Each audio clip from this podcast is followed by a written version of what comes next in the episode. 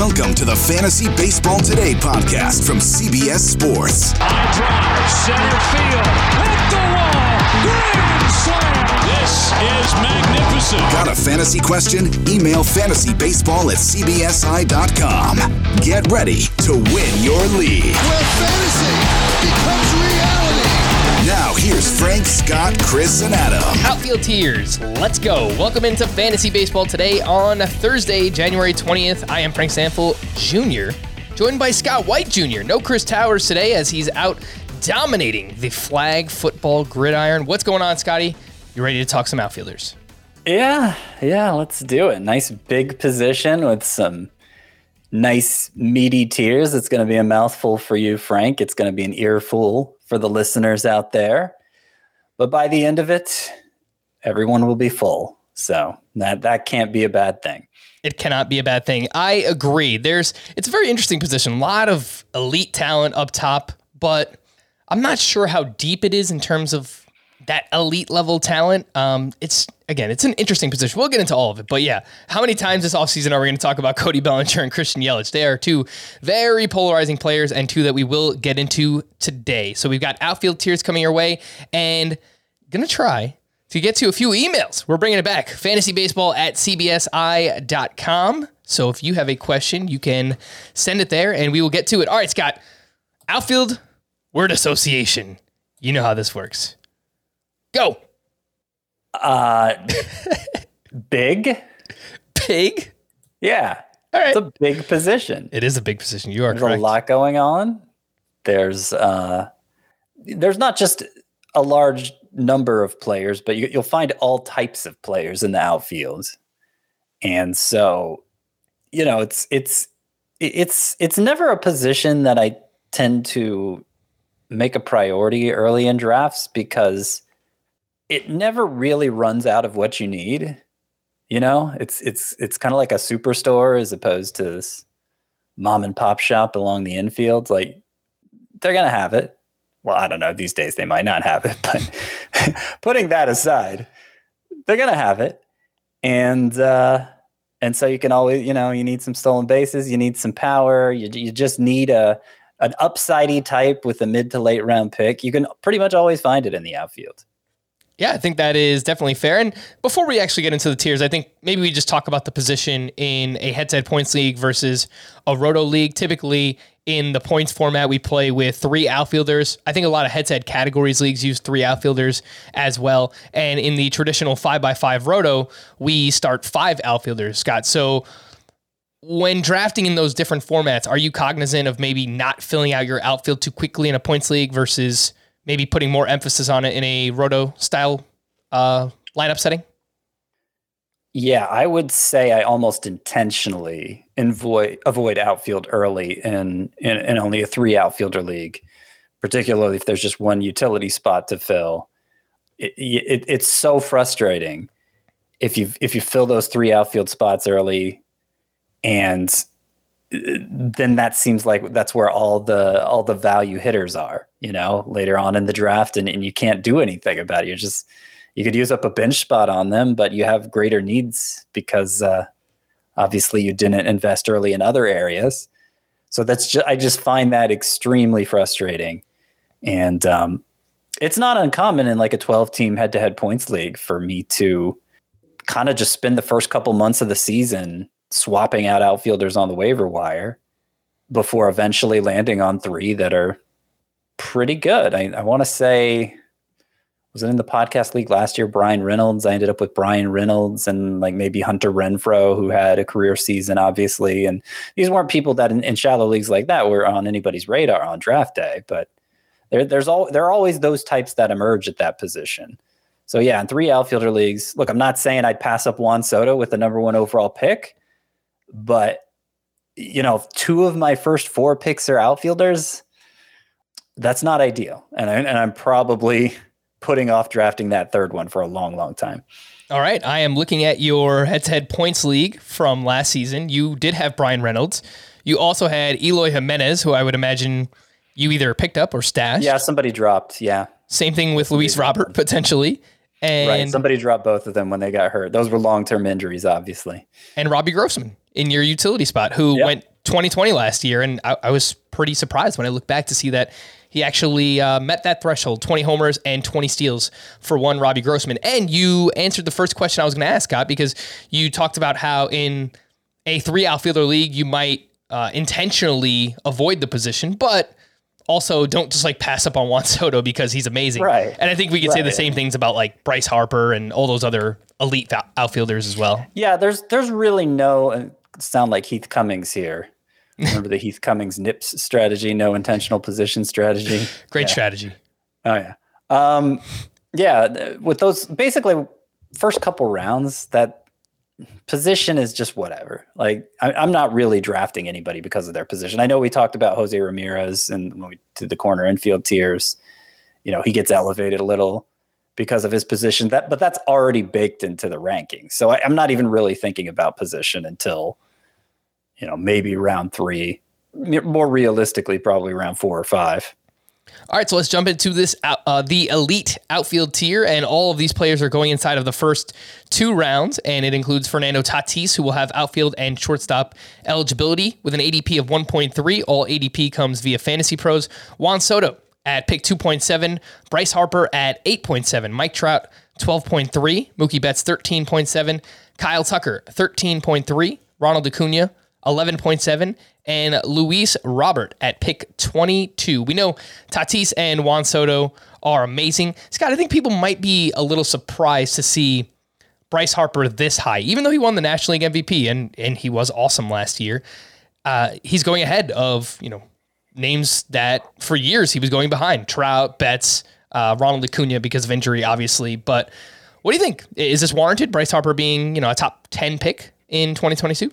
Well, you just you just read off my tiers, right? So obviously, Correct. obviously, I think it's warranted. But I'll tell you why I think it's warranted, and that's because remember how during the pandemic shortened 2020 season we were saying, wow, if you look at if you look at Bryce Harper's expected stats on Statcast, what what the bat batted ball data, the kind of stat line it says he should have put up, it was better than even his MVP winning season in uh, in 2015, right? That was something we kept saying. Yep. Well, he did it again last year, and oh yeah, he won a second MVP. So two years in a row of him delivering delivering numbers that for a while there I wasn't sure he was ever going to get back to. I, I was, you know, he, he there were some there were some years there where the strikeouts were rising, and obviously he was having trouble staying on the field, and I, I wasn't sure we'd ever see him perform at an MVP level again. And now he's done it. Um, you know, at least as far as the underlying numbers are concerned, he's looked even better two years in a row, and he's you know gotten some steals back. Uh, he, he's become a little bit of a base stolen base contributor again when that was a little more inconsistent earlier in his career. 13 steals last year. He had eight in 58 games the year before, so that's you know like on on pace for more than 20 so yeah, I mean he he just he's he's the second best on base threat in baseball at this point, probably behind Juan Soto, in addition to having easy 35 homer power, the steals contributions, and just it just seems like all altogether a first round pick.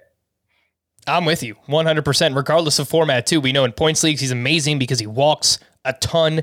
And then in Roto, I mean, he basically gives you everything over 300 batting average last year. And you mentioned the expected stats two years in a row where he has had at least a 297 expected batting average, gives you power, runs, RBI. And now, three of his last three full seasons, he's given you 13 plus steals. So I'm with you 100%. Uh, top 10 pick, regardless of format, is Bryce Harper. Scott, I, I feel like one of the more confusing things if you have a later first round pick this year, early second round pick, is trying to sort through this group of Mike Trout, Mookie Betts, Kyle Tucker, and Ronald Acuna. They are all going in the same range. Pick 12, 13, the ADP for all four of these guys right there. So you've got a pretty tough decision to make. Maybe you want to pair them with a pitcher, whatever it might be. But regardless, you still have to decide which one of those four outfielders you want. How do you sort through uh, that group? Well, I think Acuna is definitely at last in that group, and I, I may be on the lower end of where I rank him now after starting on the higher end. the belief, my belief being we're not going to see him until May. And that's highly concerning to me because if we're not going to see him take the field at all in spring training when we're drafting, I, I mean, who, who's to say how close he is to returning, really? I mean, all we have to go on is reports. And any kind of setback, you know, could he, he could he could lose a month. And yeah, I don't want to invest a first round pick in that. I'm I'm reluctant to even invest a second round pick in it, knowing when he's healthy, Acuna has number one overall type upside. So I, I think it's pretty easy to say he's last. If he does get in games this spring training, tra- if he does get in games this spring, that might change the calculation for me. But as of now, I think Acuna is definitely last of this group. Trout, Betts, and Tucker. Of course, Tucker's coming off the best season of the three. He's also the least proven of the three. Betts had the hip injury uh, that that cost him some time and and probably hindered his production as well as he was playing through it for a while. Started to feel better late in the season and took off again. Didn't have surgery, which kind of concerns me. I, we were we were thinking he would, but he's entering his age 29 season, so still in his prime. And then Trout, we talked about him with the calf issue. If, if that wasn't on anybody's mind, the, fact that Trout missed the final three quarters of last season with that calf injury, uh, I'm sure he'd be a top five pick still because year after year, I mean, it's it's not like the production has slipped for Trout. Stolen bases, yes, he's not a great contributor of those anymore, and obviously the value of those has been inflated so much in in roto leagues that I, I I, feel like I feel like people obsess over them a little bit a little bit and maybe um maybe it skews the value of certain players, Trout included. But um, I, I put him number one because that doesn't seem like an injury that'll have a carryover effect. And I just I personally don't see much reason to to draft Mike Trout as as long as you're willing to not get much stolen base not get many stolen bases with your first round pick.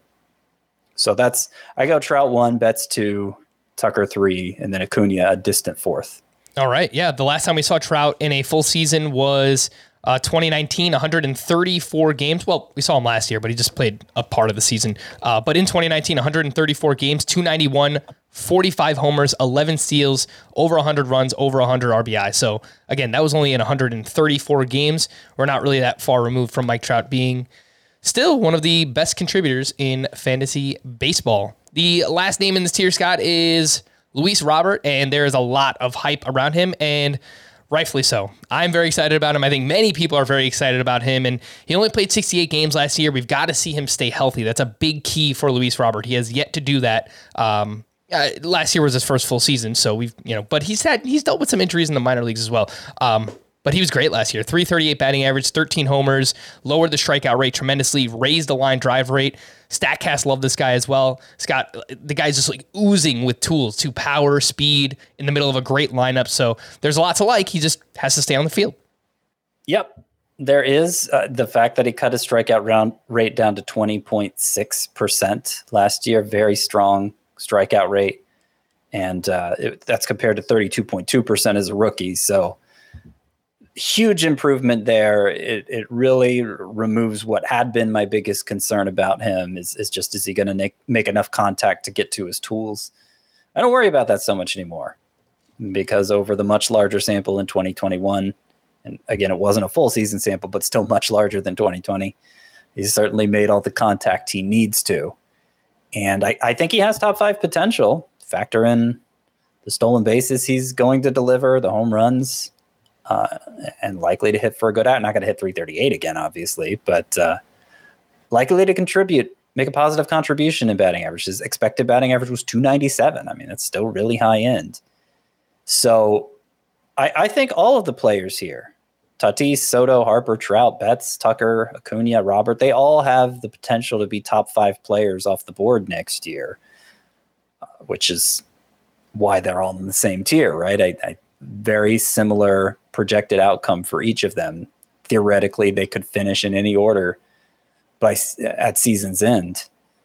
It's a big, it, you know, there's a lot of names here. Obviously, it looks like a nice big tier, but they're all so high end. They're going to be gone by the middle of round two in all likelihood. and uh, not it's not really going to give you a chance to to decide okay is this position depleting faster than this position? You know it's just going to be entirely driven by draft order. Probably for the elite at every tier. You're not really going to have to think about positions yet. I'm sorry. Probably for the elite at every position you're not going to have to think about about uh, about position yet because the tiers are just going to deplete. That first tier at every position is going to deplete too quickly for you to engage in that thought process Let's move into the near elite tier, and this spans from rounds uh, round three through seven and includes Cedric Mullins, Starling Marte, Whit Merrifield, Aaron Judge, Yordan Alvarez, Teoscar Hernandez, George Springer, Byron Buxton, and Ketel Marte, with Whit Merrifield a tier lower in points league. Scott, we recently spoke about Cedric Mullins. We did that podcast, Can the 2021 Breakouts. Do it again. I encourage everyone to go check it out if they haven't listened or watched it already. Uh, but Mullins, while he is an awesome story and I am rooting for him, I just it's hard for me to get behind the price, guy. I don't know if it's like this mental block thing. It happens it happens every year for me in fantasy actually. Someone who was drafted so late the previous year and this really shouldn't affect us if you believe in the player, then you believe in the player. But you know, he was drafted outside the top 350 last year. He was a free agent pickup for a lot of people. And now Cedric Mullins is being drafted inside the top three rounds. So it is a big price tag to pay. Fell off a little bit in the second half. Um, you know, the Statcast numbers say he was probably probably played a little bit over his head. So I like the player, Scott, but I do not like the price tag for Cedric Mullins. Yeah, I mean that's that's always difficult to navigate, and it seems like I am more inclined than most evaluators to give those uh, those surprise breakthrough players the benefit of the doubt going into the next season. I almost never rank them at face value, and you know, as concerned as you are about the price tag for Cedric Mullins going in the back half of round three, or I guess technically the front half of round three some point in round three. As as worried as you are about that price tag, you know that that's that's not giving him full credit for the player he was last year. He was a, he was the sixth best hitter in Roto last year, the only 30-30 guy. So, you know, everybody's discounting him a little.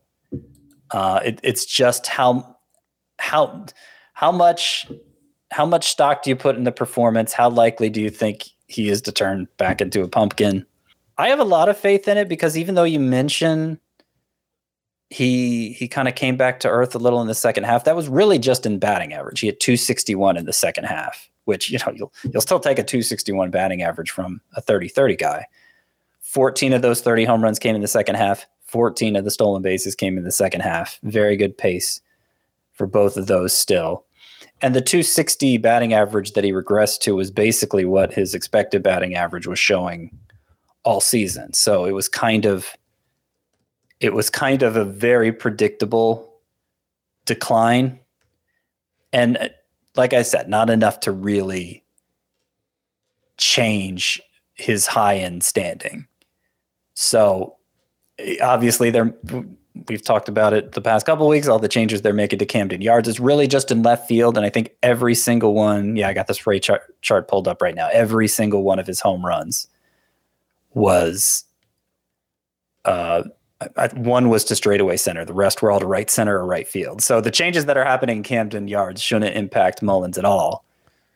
And for that kind of power speed combo, I think a third round pick is you know, I'd, I'd, I'd rather invest in him than Ozzy Albies. I know Ozzy Albies is is probably a safer pick, but he might only give you two thirds of Mullins home runs. He might only give you half of Mullins steals. Mm.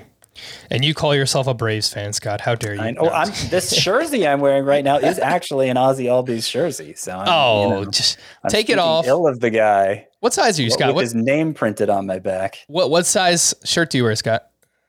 Large. Okay, so what we're gonna need you to do is after we finish the podcast, you pack that shirt up, you ship it to me. It's going to be mine now, and then I'll wear it here on the podcast. okay. I don't see how that works. I mean, I don't know. You're Mr. talking Texas Rangers cap. You ever speak ill of any Rangers while you're wearing Oh. that cap, Frankie? Never, Scott. I mean, you know, I can't quit my boy Nathaniel Lowe and Willie Calhoun with an ADP of 400 or something. Nah, it's uh, Mm-hmm. Yeah, whatever. how do you feel about? Uh, I don't know who's the Rangers. How do you feel about Adolis Garcia? Huh? Eh, don't love him. Marcus Semien, he's on the bus list. We spoke about him on, on yesterday's podcast. Let's move into Teoscar Hernandez, Scott. It seems like we've all done a complete 180 on Teoscar. Last year, we were worried about the price tag. I think he was going inside the top mm, 60 or 70 picks, something like that. But the improvements, they held. We, did, we didn't know whether to trust what he did in the shortened season. Not only did they hold, but he got better. The, the strikeout rate, he cut it even more, hits a lot of line drives, and obviously in the middle of one of the best lineups in baseball. I think there's a chance that the batting average regresses a tad. You know, maybe the strikeouts, you know, um, rise back up a little bit. I don't know if he can maintain this 25% strikeout rate when we have so much data of him striking out more than that.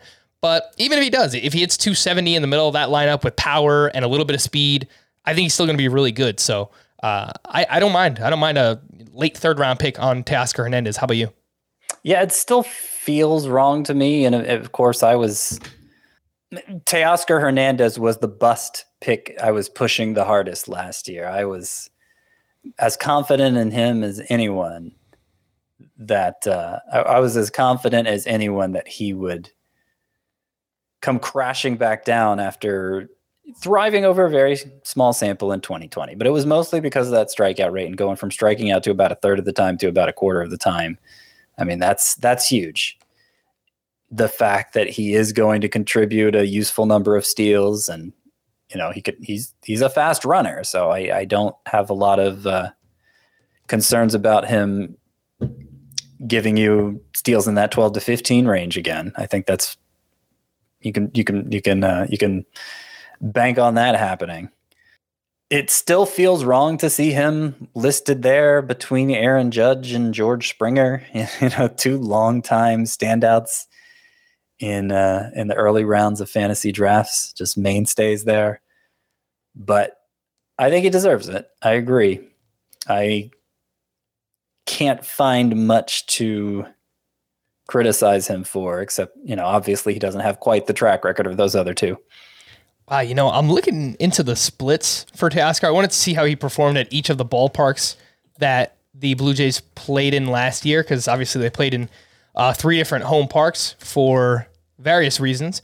And he only hit 241 with a 692 OPS in 36 games in Rogers Centre.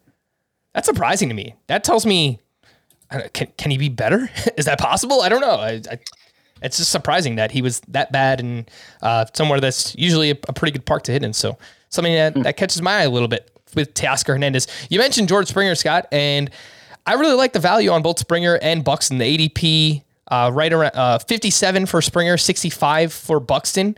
I think they have as much talent as anybody in this tier. You're just getting them at a discount because of the injury risk, which I get it. It makes sense. Like we have to bake that into their price somehow. But if they can stay healthy, I mean, there's definitely a chance that they could smash this ADP. Yeah, Buxton especially. I mean, Buxton showed first round type potential in between his usual injuries last year. I mean that that that he still hasn't cracked that nut staying on the field for even 120 games, right? I think he's had one season where he's played that many games. Mm, one season where he's played gosh, one season where he's played even 100 games. Good grief. But Yeah. he played 140 that year, Scott. Come on, give the guy some, some credit. That's amazing. Uh, yeah, so I mean, obviously that is a big hurdle for him, but never in those other years. And and you know, it goes back to age 21. He's now entering his age 28 season, but he's been around a while, and never has prior to last year had he delivered first round caliber production. A 1005 OPS, batted 306 and just the quality of contact backs up the power production the 19 home runs in those 61 games he's always been somebody who could contribute stolen bases so just you know very similar uh, upside outcome to like a Luis Robert I think of course is a tier above this. But that that extensive injury history obviously obviously bumps down Buxton to where he is here in the near elite tier instead of the elite.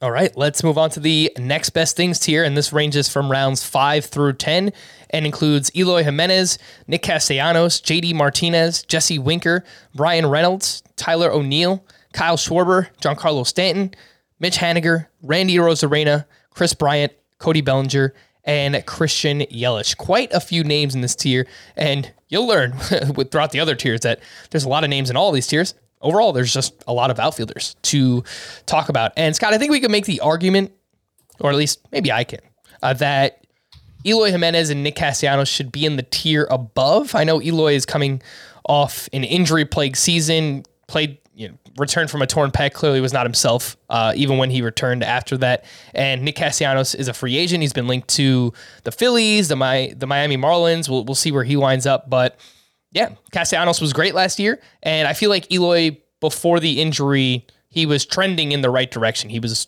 good as a rookie. He had over 30 home runs. He was even better in the shortened season. It seemed like he was ready for the breakout, and then he got hurt. So I've definitely gone more to Chris's side in the Eloy Jimenez debate. I was kind of ah. straddling the fence My last year when you were very pro Eloy Jimenez. Chris was well, but a, a little bit more of a pessimist. Not that, not that. I, I think Chris did technically have Eloy Jimenez as a in his bus column, but not so much that he was making a case for him to be a bust, just that he would be kind of an just an average power hitter. You know, kind of what Nolan Arenado has become with the Cardinals. And I think the data we got on Eloy Jimenez last year, and, and really the the data we've seen throughout his career at this point, points to him being more of that. He's young enough that he could take another step forward. But I I I'm not interested in ranking him that way. So, you know, I was kind of split when I was making out these tiers. Does Eloy Jimenez belong in the near elite with the George Springers, it, or does he belong in this tier here with JD Martinez and Bryan Reynolds? And ultimately, I decided the latter. Nick Castellanos, yes. If if we were assessing him on last year's numbers, if we were assessing him as if he's still going to be with the Reds, then he would be a tier higher for sure. He hit 309 with a 34 home runs and 939 OPS. I mean, he was a legitimate stud last year, but he's a free agent. And the home away splits 359 with an 1109 OPS at home last year versus 260 with a 772 OPS on the road. And of course, we've seen over the course of his career. I mean, the whole case for him being a breakout last year was that he was playing in a much smaller park than he was used to in Detroit. So it, it really just depends where he signs. I think uh, I think the most likely scenario is I'm going to keep him here in the next best things, expecting him to regress a little more to, to his Detroit numbers, where he's more of a 25 homer guy than a 35 homer guy. Uh, but if he does wind up in an, in another hitter's paradise, then I, I could I could move him back up a tier for sure. Yeah, I could see the Phillies maybe pushing him into that previous tier as well. It's a good park to hit in. I, I think a very solid lineup. Obviously, if Castellanos is a part of it, that enhances um, just how good they can be. So, yeah, the Phillies would make a lot of sense. Miami, er, no, no, please no. Uh, let Michael Conforto or someone else sign with the Miami Marlins. Tyler O'Neill is part of this tier, Scott, and he is a freak athlete. When you look at the StatCast numbers, he is in the top five percentile in terms of sprint speed, in terms of max exit velocity, so power and speed. There is no doubt about it when it comes to Tyler O'Neill. But like Cedric Mullins, I just don't really like the price on Tyler O'Neill. He's going at pick eight, uh, ADP 54 right now, and He's dealt with some injuries, and obviously the strikeout rate is massive, Scott. I mean, we're talking over 30%. So he impacts the ball very hard. Maybe he could just continue to overcome that strikeout rate. But uh, all of those things that I'm considering injuries and, and that strikeout rate, uh, I am not going to be using a fifth round pick on Tyler O'Neill. Well, you can understand why people are. I mean, if you just if you just project his numbers out last year over, let's see, he played 138 games. You just project him over 150 you know, he's he's closing in on a 40-20 season with Yeah, a no, good batting average. I get why people want to draft him Yeah. based on what he did last year, and you know he's had some prospect status. He finally put it together. A- And he saved his best for last, hit over 300 each of the last two months, had 13 home runs in September with five steals. Uh, definitely left a, a good taste in everybody's mouth. And because he impacts the ball so hard, you know, I, I really want to believe it's legit. But yeah, that price tag is really high. And pretty much already presumes it's legit, right? Doesn't doesn't bake in much downside at all. And throughout my career as a fantasy analyst, I've had a lot of success just betting against the guy who struck out a ton the year before. Uh, doesn't always work out. Obviously, didn't work out last year with my Teoscar Hernandez pick, although that's because he stopped striking out so much, right? He Right. stopped doing the thing that made him so concerning. Uh, so, you know, there have certainly more in recent years. It really began with like Aaron Judge. These 30% strikeout guys have not you, you know they, they've they've been able to find more consistent success at the major league level not universally but there have been if they impact the ball hard enough that is what allows them to overcome that strikeout rate. And tyler o'neill would seem to fit into that category but it's it's only one year of seeing him do that. And that obviously raises some skepticism. So i tier him here with you know nick castellanos Eloy jimenez Bryan Reynolds, you know, some pretty high end outfielders, but realistically, he's probably not going to be someone I draft from this tier because he'll be among the earlier players drafted from this tier. That's generally not how I approach the tiers. All right, Scott, a popular question that we, we will receive all offseason is what to do with Cody Bellinger and Christian Yelich.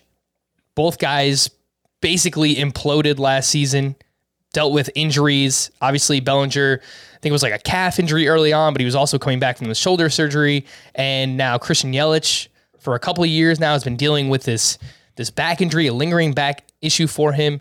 And a couple of years ago, he fractured his kneecap. It- he hasn't blamed anything on that, but it wouldn't surprise me if maybe that's part of the issue as well. I mean, sounds pretty bad. So, uh, where you at, Scotty? Cody Bellinger versus Christian Yelich. I prefer Bellinger because I see a I see a clearer path to him regaining what he lost. Uh, he's four years younger, first of all, and between the shoulder surgery and some ill-advised mechanical changes, you could just you could understand how he just completely messed himself up. When Yelich, it's harder to figure out what's going on with him, or if he'll or if he'll even have time to to to get back on track. I kind of want to just put these guys in their own tier, right? Because they're so they're so volatile, they're so boomer bust. They could theoretically compete for the MVP this year. I mean, they they both had uh, multiple years where they've put together that kind of stat line, but it's been a couple years since we've seen them do anything like that. So I, I stuck them on the end here you know, I, I I think I think that's me being intellectually honest. I think if it came down to it, and you know, particularly if you're looking at the back end of this tier with Giancarlo Stanton, Mitch Haniger, uh, Kris Bryant, although he's likely to be drafted as a third baseman, if if you got that whole group there, then I'd be willing to wait another round and just you know, if I was looking at outfield, I'd be willing to wait another round and whoever came back to me came back to me, even if it was Bellinger and Yelich, I'd be okay with it. But obviously, I have more comfort in a Kris Bryant or even a Mitch Haniger than I do in Bellinger or Yelich. It's just also the trade off of how comfortable are you are versus what is the upside. The upside for Bryant is pretty middling at this point. For Bellinger and Yelich, I still think there's more. Yeah, I feel like this is what fantasy is all about, right, Scott? I mean, Bellinger and Yelich going around pick 100. Isn't that where you want to take that shot? You want to take that upside swing. You know, we're not in the early rounds where you're still building your base and maybe you want to play things a little bit safer. We're at the po- point in the draft where you want to take that shot. And, and it wouldn't, I don't think it would really su- surprise anyone if Bellinger or Yelich or both of them bounce back to give us first round value, second round value, something like that. So I, I think this is exactly the point in the draft where you want to take that shot. And I agree with you. I am more willing to take that shot with Cody Bellinger. I am on record, Scott. I want to be the Cody Bellinger guy this year. So last year, he led my bust article completely off of him with the shoulder surgery. I think another offseason, further removed from that surgery. Scott Boras, I know he's an agent for Bellinger. This is what he's supposed to do, but he's already talked about how he thinks Bellinger is going to be ready to go for spring, 100% healthy, and that he's going to bounce back. So, yeah, I, I, I take I put some weight on that, and uh, I, I'm feeling really good about the price tag with Bellinger. This is someone I think perfectly where you want to take an upside shot in your draft. So, yes, let's do it. You're right. Cody Bellinger over Christian Yelich. I'll let you keep your shirt. That's that's your prize. The email of the day, Scott. Before we uh, before we hit the break, since you are uh, this one's from Matthew. Since you are covering tiers, can you please discuss how you use tiers when drafting at the end of a snake draft? Are they even useful considering you can't count on a player being available two rounds later? So I I should have asked you this when we started talking about the tiers, Scott. Are the players within your tier are they in the order of the way that they are ranked in your rankings? In the order that I rank them, yeah. Oh, all right. So yeah, I think when you when you get to the end of a draft, you probably just take whoever's ranked highest in the tier, right? Well, no, I think I think what he's asking is, you know, the idea behind using tiers is you you target the position that's closest to depletion of the tier, the, the currently active tier, right? Fair. So that you're you're getting maximum value with every pick. But if you're having to wait 20 plus picks in between your picks, how much can you really anticipate who's going to be taken next? Mm-hmm.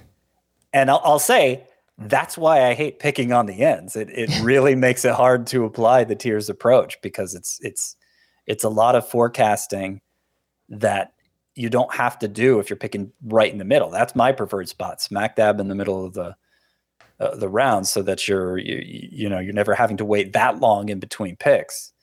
So I, I know most people prefer to pick on the ends, but because this is the approach I tend to use in drafts, it it uh, it it's not ideal. It's not ideal. So I I don't have a great answer for you.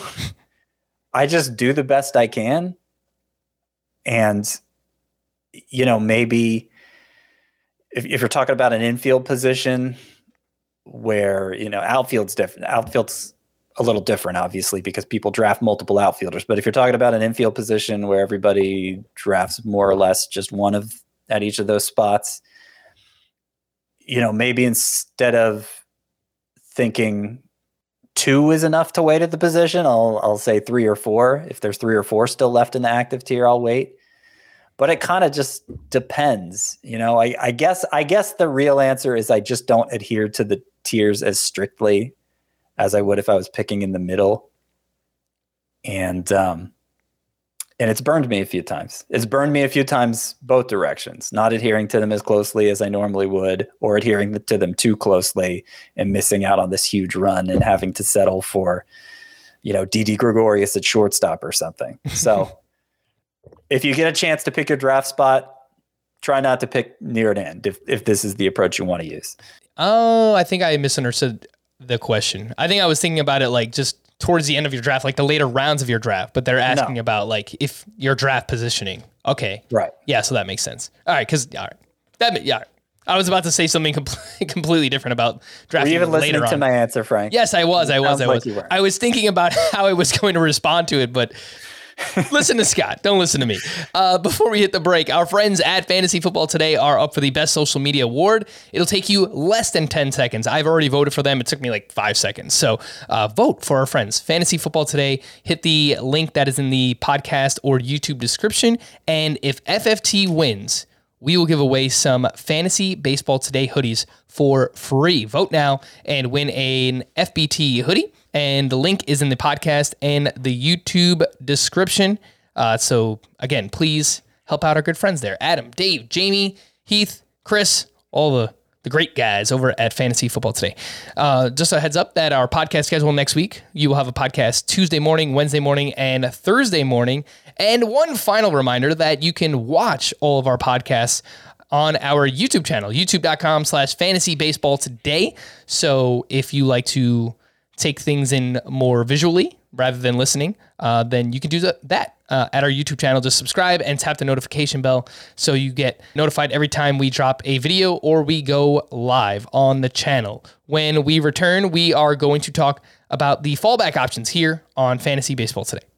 Did you know that while over 60% of Americans dream of starting their own business, less than 20% of them take the first step?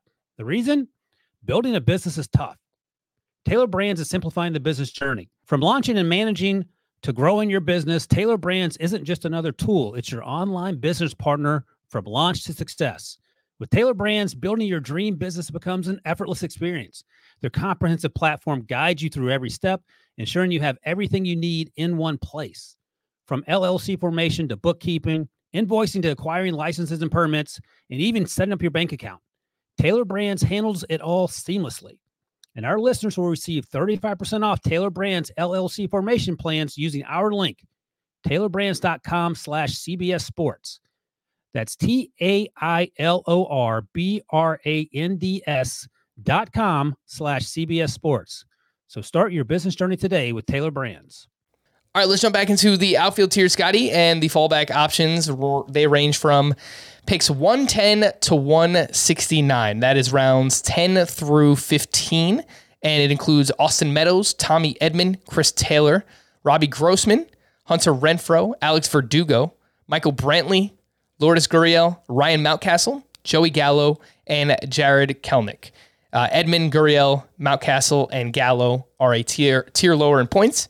Brantley and Verdugo are a tier lower in roto. I understand if you're listening to You this. all it- that? Yeah, it might be confusing to to listen along. So uh, I would say pull up the article so you can follow along with the tiers.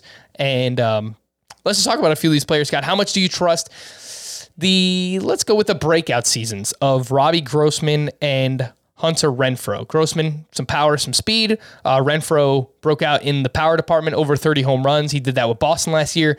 Has now been relocated to the Milwaukee Brewers, which is still a pretty good ballpark to hit in. So, how much do you trust these breakout seasons? What's the name of the Brewers Park now? I should know this by now.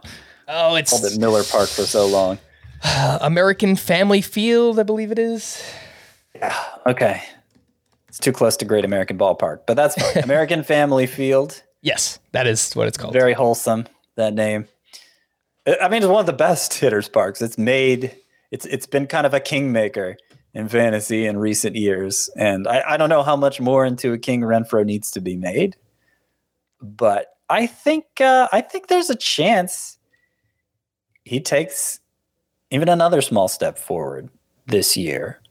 Uh, you know, he hit the majority of his home runs last year on the road, so it's not like he was just, you know, relying on the the the green monster out there in uh, at Fenway Park. So I, I I do trust his breakout pretty well.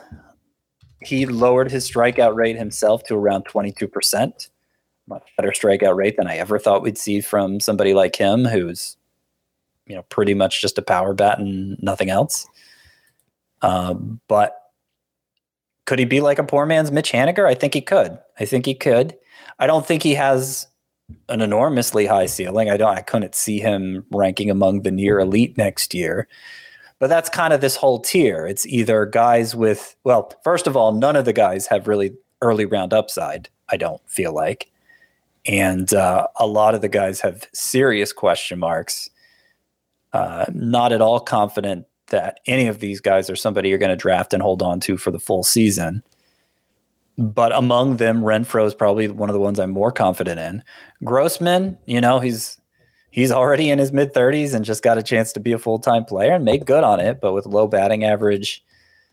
Still, you're getting 2020 production. You know, at least that's what you got from last year, and, and the possibility of that happening again, happening again at his price tag is is very alluring. He's always had good on base skills, even when he was a part time player with other teams. So that should keep him in the lineup. And, uh, you know, even if he's not providing as much power as he did last year. So I, I think there's a chance he comes close to last year's numbers. And uh, I, I think the where, where he's getting, getting drafted on average is a perfectly reasonable price weighing weighing all the pros and cons there. Yeah, even if he takes a little step back, the Steamer projections have Robbie Grossman for 17 homers, 15 steals, same batting average, 239. That's that's still valuable as a third, probably better as like a fourth outfielder if you're playing in a roto league. He does see an uptick in value if your categories roto league plays with OBP. Uh, he had a 14.6% walk rate, so nice, nice little uh, value piece there from uh, Robbie Grossman. Another name in here, Scott, that I find interesting and I actually wrote up in my breakouts 1.0 is Jarred Kelenic. So just really kind of trusting the prospect pedigree here. We know the story from last year. He got called up. He was absolutely awful. He got sent back down, came back up for the second half of the season, uh, struggled for most of it, and then turned it on in September. The question is, how much stock do we actually want to put in that? Because it was only 28 games, but he hit 238, seven homers, three steals. Strikeout rate was down to 25% during that time, and he had an 849 OPS. So, I mean, that sounds a lot like the player we were hoping to get from Kelenic, You know, hoping for a better batting average, but some power, speed, strong OPS. How much do you, how much weight do you put on that strong September for Jarred Kelenic? Look, do I think he's just going to be who he was in September? That's just the expected baseline for him going forward. No, I don't. I don't think it's that straightforward, but it does. It, it does go a long way to um, it, keeping keeping my expectations relatively high.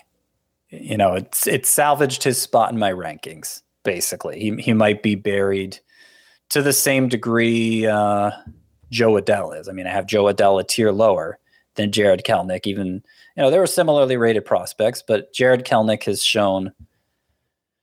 Well, he hasn't he hasn't failed quite as miserably as Jo Adell uh, has when you take into account the 2020 numbers as well, and also he's um, he's he had that big September where he looked like he might be getting to figure it out. So yeah, I mean, I take back what I said a minute ago, where nobody in this tier has early round upside. I think Jarred Kelenic does, but how likely is he to make good on it this upcoming year after very uneven performance as a rookie? I don't think it particularly good, but you do have to you do have to factor it into your assessment of him that okay, there is this there is this 90th percentile outcome or wherever or whatever where he puts up Kyle Tucker like numbers, you know? Yeah. And and so that might make him a pretty attractive target here. Yeah, I agree. I, exactly what I said about Bellinger and Yelich. Obviously, those guys are much, much more proven than Jarred Kelenic, but this is the point in the draft where you want to take a shot on that upside. And admittedly, I wish the ADP was a little bit lower for Jarred Kelenic. It's 122.7, but you're talking about the 10 11 turn in a 12 team league. Yeah, I mean, if you're getting him as your third outfielder. Yeah, obviously, I hope you have some pretty safe options before him, but it seems like a pretty good point in the draft to take a shot on some upside uh, with Jarred Kelenic. Let's move on to the last resorts tier, and uh, this is a massive range of 20 players spanning picks 139 in ADP to 286. You mentioned Jo Adell uh, while talking about Jarred Kelenic. Scott, I wanted to ask you about Adell and Alex Kirilloff, who kind of look like post hype sleepers, right? Like we don't know what we're going to get from either player. Kirilloff is coming back from wrist surgery, and Jo Adell to this point has been mostly underwhelming. Though I like that the strikeout rate was down when he got called back up last year. Uh, what do you think about Kirilloff and Adell potentially as post hype sleepers in this range? Yep, I think both of them fit the bill. I I don't think either of them has has gotten nearly enough opportunities in the majors yet for us to have a verdict on who they're going to be. They're both still very young, obviously. And, you know, for a while last year, remember Alex Kirilloff was playing through that wrist injury. And prior to it, and it was obvious, it was a very small sample. The whole season was a very small sample, but particularly if you're dividing it up pre injury, post injury, uh, his his batted ball numbers were looking elite. He got off to a slow start statistically, but the underlying numbers suggested he had you know the the way he was impacting ball was the ball was like that of a stud. So I wish we could have seen the full season play out. I wish he hadn't hurt the wrist again, but now that it's been operated on, you know, hopefully it's behind him and he can hit the ground running and I am just as high on him this year, I think, as I was last year, provided we don't hear of any setback or anything with the wrist. Adell, you know, he wasn't great after returning from the minors last year, but in the 35 games he played, he struck out 22.9% of the time, which is actually a big improvement even from what he did at AAA, striking out 29.2% of the time prior to his call up. Yeah, no, I, I, I, don't know that he's only going to be a 20% strikeout guy. I kind of doubt that, but like I, I was just comforted to see he wasn't eaten alive by major league pitching again. Remember 2020 after he got called up, clearly rushed. He struck out over 40% of the time. It was just a, a total disaster. So I I'm hopeful that there was some actual progress made for Adell. And and if there was, then the tools are pretty tantalizing. He's going to provide that speed element that Kirilloff won't. Akil Baddoo, last one I wanted to mention, pretty intrigued by his skill set, some power, some speed, and he was striking out a ton early last year. Made some adjustments, really strong in terms of the walk rate, and he lowered that strikeout rate. And I don't know if you saw this video that's been cir- um, picture that's been circulating, Scott, of Akil Baddoo and his offseason workouts. the guy is jacked up.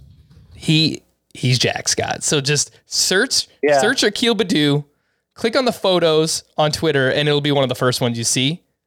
Not that you want to draft him just based on that, but uh, yeah, I'm I'm pretty intrigued by the skill set. Yeah, I'm I'm intrigued by it too, and I was tempted. I haven't actually written the column yet, but I have the players picked out for for breakouts 1.0, and I was tempted to include him in it, but he's he was so bad against left-handers. Yeah. Granted, he was a rookie, but like they, they weren't giving him full time at bats against left-handers already, and I don't think he earned more time against left-handed pitchers. And the whole performance was just so uneven. Strikeouts were kind of high. The walks were, you know, especially compared to what he was doing in the minors. I, I expected more from the walks for him. I'm not confident unless his workouts have um, are, are going to impact his power production. Maybe they could, but you know that doesn't. That's not always how it plays out muscles don't always equate to more home runs. Um, I, am not sure he has a particularly high power ceiling. Not saying he couldn't hit 20 home runs potentially, but I don't think it's going to be an easy 20 home runs for him. So, you know, b- between the playing time concerns and the strikeout concerns and the power concerns, how high is the ceiling really? I think he belongs in this tier. I don't think he belongs in the same tier as Robbie Grossman. I think Robbie Grossman is a better bet for a 2020 season than Akil Baddoo. All right. Uh, yeah, I I don't love the splits either. Struggled big time against lefties, so we'll see if he can make adjustments there. Uh, but yeah, intriguing is one Akil Baddoo. Let's move on to the deep leaguers. There are 19 names in this tier, and two that stood out to me, Scotty, are two that are in your Sleepers 1.0 article. That is Connor Joe, who we've talked about quite a bit this offseason, and Rafael Ortega, who got an opportunity to play with the Chicago Cubs, much like his teammate Frank Schwindel. He's kind of just been lurking around the majors, the minors, has this journeyman feel, and was pretty good. Some power, some speed, decent OBP. Um, tell us more about Connor Joe and Rafael Ortega. So Connor Joe is in my sleepers 1.0. Rafael Ortega, yeah, I, I guess you mentioned that, right? Um, yeah, yeah. So they're they're even a tier lower here, but that's partly because you don't have to pay more to get them than this. Like they're barely being drafted in 12 team leagues. They might not even be drafted. And like Connor Joe is the one I'm most excited about because he had taken over as the Rockies leadoff hitter last August and was delivering big big number. His point per game average, I think, was like Mitch Haniger's in that role. And uh, you know, obviously, all the advantages of Coors Field. Great OBP skills, which you love to see from a lead, leadoff hitter, particularly in an environment where runs are easy to come by like they are at Coors Field. I just I just I think he could be a true must start player in fantasy. But we need some assurances about the playing time there. Uh, just because the Rockies were willing to give it to him last August doesn't mean they will to begin the season. And I'm not sure they're going to say much about it, honestly, prior to the season. So I, I don't know how much his draft stock is going to improve. But he's definitely somebody I like to target in the late rounds. Rafael Ortega, I think, has some pretty clear platoon concerns, like I said, for Akil Baddoo. Um, but he's a better contact hitter than Baddoo. I think the power production is similar. I think the speed production maybe give a slight edge to Baddoo there, but it, you know, I, I think Ortega has an outside shot at being a 2020 guy as well. And at least against right-handers, he should be the leadoff man for the Cubs. Let's wrap up with a few email questions here, Scotty. This one's from Alexander Chaco. As injuries mount year by year, it seems to me multi position eligibility is the next new desirable factor. Given this, I need help selecting two keepers in my 15 team 5x5 Roto League. 22 slots with eight pitchers, but only one IL slot. Uh, three keepers, moving up three rounds per year. Uh, but one Tucker, uh, round 17 is a no brainer. So he's keeping uh, Kyle Tucker. For my two other spots, I am torn between the following single position players versus multi position guys. Dylan Carlson. These are the outfield only players. Dylan Carlson around 12, Kelenic in round 14, Jesse Winker around uh, 16, Kolten Wong around 18, and then these are the multi position players. Ryan Mountcastle in round 9, Alex Kirilloff in round 20, Brendan Rodgers in round 22. We need two of those, Scotty. Only two. Okay. I would keep I think I know who you're going to say. Yeah, moving up three rounds per year. Okay, but it's only three keepers, so I I don't know that you need to focus that much on the long term at all here. Uh, so I'm probably saying no to Kelnick as a response as a result of that, and going with Jesse Winker in round 16 and Brendan Rodgers in round 22. And that's exactly what I would have predicted. This next one's from Tyler Simmons. Loving all the off-season content. I was eliminated in football very early, so I've been with you guys since about mid-October. Awesome. Yes. We, we appreciate it, Tyler. Yes. Anyway. You can listen to us either way. I mean, yeah, it's, it's well in football. You know, Come on. Uh, you try and balance both. I mean, I do it. Scott kind of does it. Anyway, 12 team keeper league. Keep five for three years max. Head to head points. Snake draft. Who do you like better as a final keeper? Justin Verlander in the 26th round, Alek Manoah in the 26th round, or Byron Buxton in the 11th? I'm already keeping Devers, Corey Seager, Logan Webb, and fastball Freddie. Although fastball no more. Throws that slider quite a bit. Uh, I mean, they're all good keepers. Mm-hmm. He doesn't say whether it's roto or points, does he? Oh, had to have points. Oh, Yeah. okay. Had to have points. I think we have to take Oh. one of the pitchers. It's, do you do you take the well, I old was leaning Buxton and, until he said head to head points. do you take the old wily veteran Scott or do you go with the young buck Alek Manoah? Keep five for three years max. Does this price stay locked in for those three years? Doesn't mention it Hmm. for three years max. I think I got to go with Manoah Scott with the three years. I, I don't know if Verlander's going to pitch for three years. I don't know if he's going to make it through one year, even though I do like Verlander, but Yeah. give me Manoah around 26. I, I just, I'm really confident in the impact Verlander's going to make this year. I think I take Verlander. All right. Scotty on Verlander. I am on Alek Manoah. This last one's from Hugh. I am in a head to head points league. We get to keep five guys, also traded for the first overall pick, which will be Juan Soto. Uh, bu- bu- bu- I had him for three years and had to put him back in the pool, so I gave up Corbin Burnes for the first overall pick to get Juan Soto. Thoughts on that move? All right. So that's first, Scott. Giving up Corbin Burnes to get Juan Soto first overall. Eh, makes sense, right?